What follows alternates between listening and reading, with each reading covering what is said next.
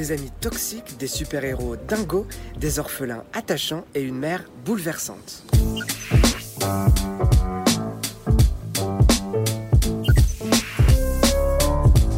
De mon côté, je vous invite à découvrir The Climb, un premier long métrage américain actuellement dans les salles. The Climb, c'est l'histoire de deux amis qui font du vélo et l'un des deux dit à l'autre j'ai couché avec ta femme. À partir de là, on va suivre comment va évoluer leur relation et découvrir si elle va survivre à cette trahison. Vous le verrez, The Climb est très influencé par le cinéma français et notamment les films d'Eric Romer ou de Pierre Etex. Mais ce ne sont pas les seules références que l'on peut y trouver. Il y a par exemple Judith Godrèche au casting, on entend du Gilbert Bécaud, une partie du film se passe en France. C'est un vrai film de francophilie. C'est surtout un bon portrait de personnage et un beau film sur l'amitié qui explore ce qu'elle peut parfois avoir de toxique. Les héros, Mike et Kyle, sont respectivement le toxique et le trop gentil. Et on est emporté par leur histoire, on attend de savoir comment tout ça va se terminer, et pour le savoir, rendez-vous dans les salles, ça s'appelle The Climb de Michael Covino.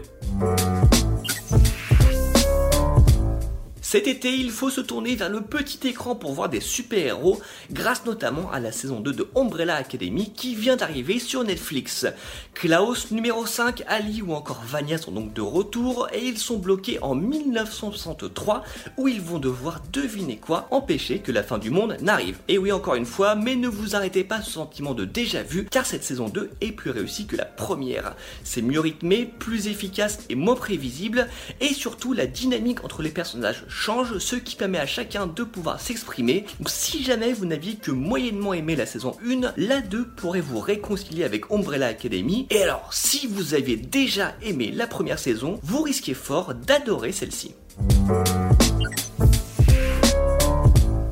De mon côté, je vous conseille Just Kids au cinéma, un film français plutôt brut et sombre qui suit deux frères et une sœur récemment devenus orphelins. S'il est question du deuil, le film est avant tout l'histoire de ces deux frères qui vont devoir affronter la vie, ses épreuves, ses galères. Just Kids parle donc du passage à l'âge adulte. C'est un film qui peut être âpre, mais il y a de la fougue aussi, qui repose beaucoup sur ses comédiens, et notamment Kessie Motéclin, qu'on a pu voir grandir littéralement devant la caméra, que ce soit dans Gainsbourg ou plus récemment dans Quand on a 17 ans. Just Kids est réalisé par Christophe Blanc et c'est à voir actuellement au cinéma. Pour ma part, je vous recommande avec beaucoup de conviction le film franco-espagnol Madre, actuellement en salle.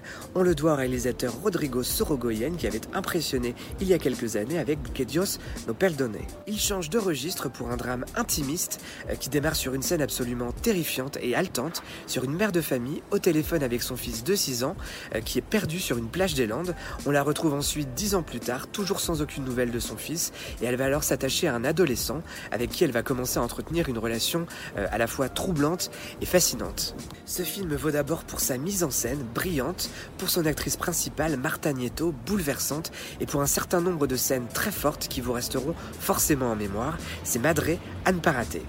Merci à tous pour votre fidélité à Yaquat Bien. On se retrouve la semaine prochaine avec de nouveaux conseils ciné-séries pour votre été.